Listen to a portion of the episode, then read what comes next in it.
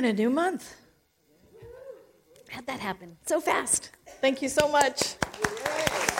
It's just beautiful. We are in February. We've got a new theme reveal our common good, and today's talk is Love Finds a Way because it is the love month after all, right? I mean, it is the love month. Vision's uh, anniversary is also coming up. It's going to be next week. Yeah, yay, 12 years. Woohoo. You know, Valentine's Day. Vision's anniversary is the 11th. Valentine's Day is the 14th. Um, you know, St. Valentine, right? He was beheaded around 270. Yeah, I, the love thing, I don't get that. Anyway. Look, Claudius the Cruel, that was his name, I swear. Claudius the Cruel. He was not happy with Valentine. Valentine went around marrying couples, and, uh, and, and Claudius had outlawed marriage at that time. So, anyway, so how that came to, I don't know. I don't. So now he's the patron saint, right, of engaged couples and love and beekeepers. Whatever. Okay, so that's enough about that. February is also Black History Month. Yes and we are celebrating that. You know, um, uh, the Harvard historian Carter Woodson uh, conceived of and created Black History Week in 1925. And then the celebration was expanded um, to a month in 1976, which was the year of the country's bicentennial. And, um, and actually, when you think about it, Black history is American history. It is. This, this country would not be what it is today were it not for the contributions of African Americans. A lot of the, a lot of the buildings, a lot of the progress, a lot of the prosperity came at a, at, at a great cost. It came through uh, slavery. But this country wouldn't be what it is today without those contributions. You know, Michelle Obama was correct when she said, uh, when she was First Lady, and she said that she wakes up every morning in the house, the White House, that was built by slaves. And there was a lot of blowback about that statement, but she was correct, it was. They have documented, you know, they have documentation and the names of those people. Uh, the Capitol building, built by slaves. You know, uh, there was a ceremony back in 2012.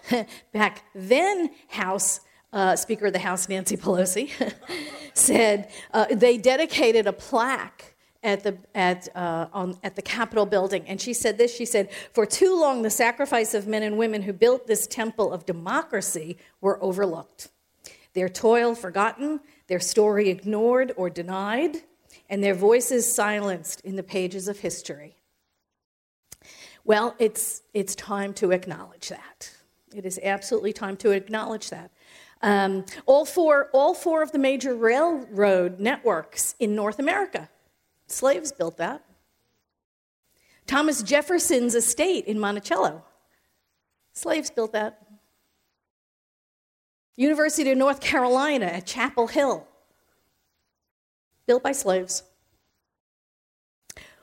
Wall Street, Wall Street, honest to God, used to be a wall where the street is. That's how it got its name, Wall Street. It used to be a wall. That wall extended from the East River all the way to the, the Hudson River, from river to river. That wall extended across lower Manhattan to keep the Dutch settlers safe from the Native Americans. That wall was built by slaves. Oh, and by the way, that wall didn't work either. just didn't.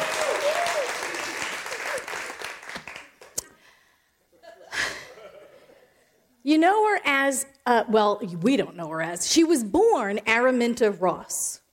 Araminta Ross. Her parents used to call her Minty. Isn't that cute? Minty. We know her as Harriet Tubman. She was a freedom fighter. Famous, famous conductor of the Underground Railroad, helped hundreds gain their freedom.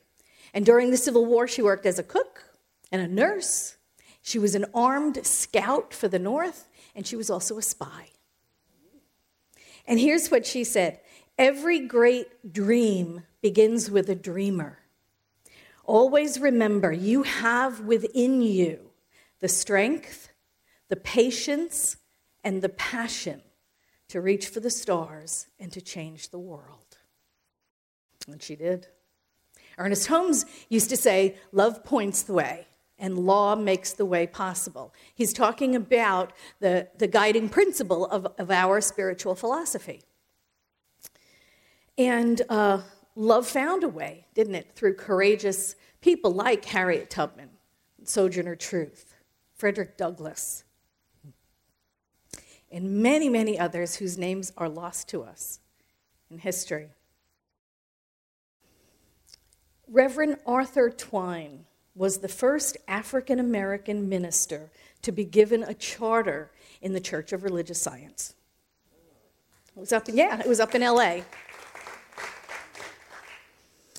And shortly thereafter, the Science Mind magazine, which listed all of its churches alphabetically, took his church, the LA, the Third Church of Religious Science, and moved it from the alphabetical listing to a separate listing called colored churches. And, and Ernest Holmes would have none of it. He would have none of it. So he called Reverend Twine and he asked him if he could speak one Sunday, and, they, and he did. And he came to the church and he took the platform and he stood at the, he stood at the lectern. It was standing room only. and he just stood and he looked and he stood. And you could, the whole place quieted down. You could hear a pin drop. And at last, he spoke. And this is what he said He said, I have been told that too many non Caucasians attend these lectures. True, there are Caucasians and non Caucasians in this congregation, but we must affirm we are all children of one living God. One life permeates all, without exception. One intelligence that governs all. And most important, every man and woman who abides in the universe is a significant identity in the one universal consciousness. Our doors will forever be open to all. Whoever you are, be proud, for you are divine idea in the mind of God. And, and you may recognize that last line. It's on the wall when you come into Vision in the front in the lobby. Everyone applauded. That took care of that, they said. He continued on with his lecture and he was satisfied the matter had been settled once and for all and he would never refer to it again. And the Science of Mind magazine put the church back in alphabetical order in the listing of all religious science churches.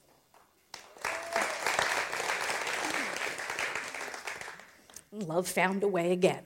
you know, the thing about uh, our philosophy is open at the top, right? Ernest Holmes always said that. Open at the top for further revelation. And that's because love always finds a way Love finds a way to evolve, to do things better, to, to reach that higher level of consciousness that you know that we're, we're always capable. We don't settle for, it's always been done that way. You know, we're not those people. or you can't fight City Hall, or, or just be realistic. I love that one. Just be realistic, you know. when we stand in our truth, we stand in our truth regardless of appearances, right? Regardless of appearances. And we can change the world, and we do change the world. We change the world by our presence in it, by standing in our truth and allowing love to point the way. We do things for love, we do them for love. We let love point the way always. Love shows us the way, law makes the way possible. Ralph Waldo Emerson said, and don't get upset by this, I didn't say it, he did. The purpose of life is not to be happy. really? He said, The purpose of life is not to be happy, it is to be useful, to be honorable, to be compassionate, to have it make some difference that you lived and that you lived well. That is about love pointing the way. That's something bigger than us. For love to find a way through us, we have to serve something greater than ourselves. You know, it's more than what do I want? What do I want to be? What do I want to do? What do I deserve? right? It goes beyond the self. You know, and as much as we do need to do that introspection, I think the bigger question is what does the world want from me? What does the world want from me? What gifts, what talents, what strengths do I bring to the world that can benefit the world? Where can I serve? is the, the bodhisattva view, vow, right? The bodhisattva vow is to not seek enlightenment until you have served others, right? Until others are served, until others are enlightened, until all others are free, right? The bodhisattva vow. In particular, the bodhisattva promise to practice the six perfections of, of giving, moral discipline, patience, effort, concentration, and wisdom in order to fulfill that idea of freedom for all, that attaining enlightenment for the sake of all beings. So it's not really, it's not an individual pursuit, it's a pursuit to lift everyone. You know, February 14th, 2018, was the shooting Marjory Stoneman. And uh, it left 17 people dead and, and way more wounded. And the shooter was apprehended. But the students, the students from Stoneman Douglas were, were in, just inspirational in their, in their unity, right, to raise the consciousness. They were instrumental in changing Florida law. Florida, could you imagine? You know, so that, so that legal gun ownership was raised from 18 to 21. They, they, impo- they managed to get a three day waiting period put into the law. And they organized nationwide protests following the shooting. They were bodhisattva. You see how they just, there was something greater than just their school, there was something greater than just their suffering. There was something for them to do for the greater good. Malcolm X considered one of the greatest and most influential African Americans in history. Bodhisattva, yes? Something greater than himself. Martin Luther King, massive protests in Birmingham, right? Got, the, got, got nationwide attention, letters from a Birmingham jail. Um, gosh, all the things that he did. The I Have a Dream speech, 250,000 people were there on the mall. Hmm. He conferred with John F. Kennedy and he campaigned for Lyndon Johnson and he was arrested, I can't even remember how many times 20, over 20 anyway. Mm, awarded five honorary degrees, cover of Time magazine, Man of the Year, 1963. Not only a symbolic leader for African Americans in this country, but also a world figure, right? He was Bodhisattva working for something greater than himself. John F. Kennedy, Bodhisattva. Gandhi, Bodhisattva. Robert Kennedy. Mother Teresa, Bodhisattva. Zen master Thich Nhat Hanh, right? Global spiritual leader, poet, peace activist. Martin Luther King referred to him as the apostle of peace and nonviolence, right? His key teaching is that through mindfulness, we can learn to live happily in the present moment. And the only way to develop that deep peace is in service to oneself and the world. Bodhisattva. His Holiness, the Dalai Lama. Yes, Bodhisattva. You, Bodhisattva. Yes? Yes. Yes. Each one of us, we owe this to the world. To be our best, to do our best, to be greater than. This is my mic making noise. so, there are many bodhisattva vows. You'll find them all over the internet. There are many, but, but I want you to recite these because I thought these were lovely. Suffering beings are numberless. Say it. Suffering beings are numberless. I vow to liberate them all. I vow to liberate them all. Attachment is inexhaustible. I vow to release it all. The gates to truth are numberless. I vow to master them all. The way of awakening is supreme. I vow to realize. Mm. You know, doesn't that resonate with you? This, this is our life. This is why we are here. We are here to lift the world, we are lifting the world through this, through this teaching of ours, through this faith philosophy, through standing in the truth, regardless of appearances. Now, you can modify those vows any way you want so that it, it, makes it more meaningful for you. Use your own words, use what really you know, lights you up. But, but speak them, speak them. Make this your deep dedication, make this your deepest meditation. You can repeat them any, every time, every time you're in meditation or contemplation.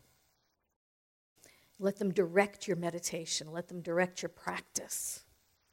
We are the bodhisattva. Let love lead the way. Let love be the deciding factor in your life. You know, you know those bracelets. You know, J, you know what WWJD, right? What would Jesus do, or what would I have? I have one that says WWED. What would Ernest do?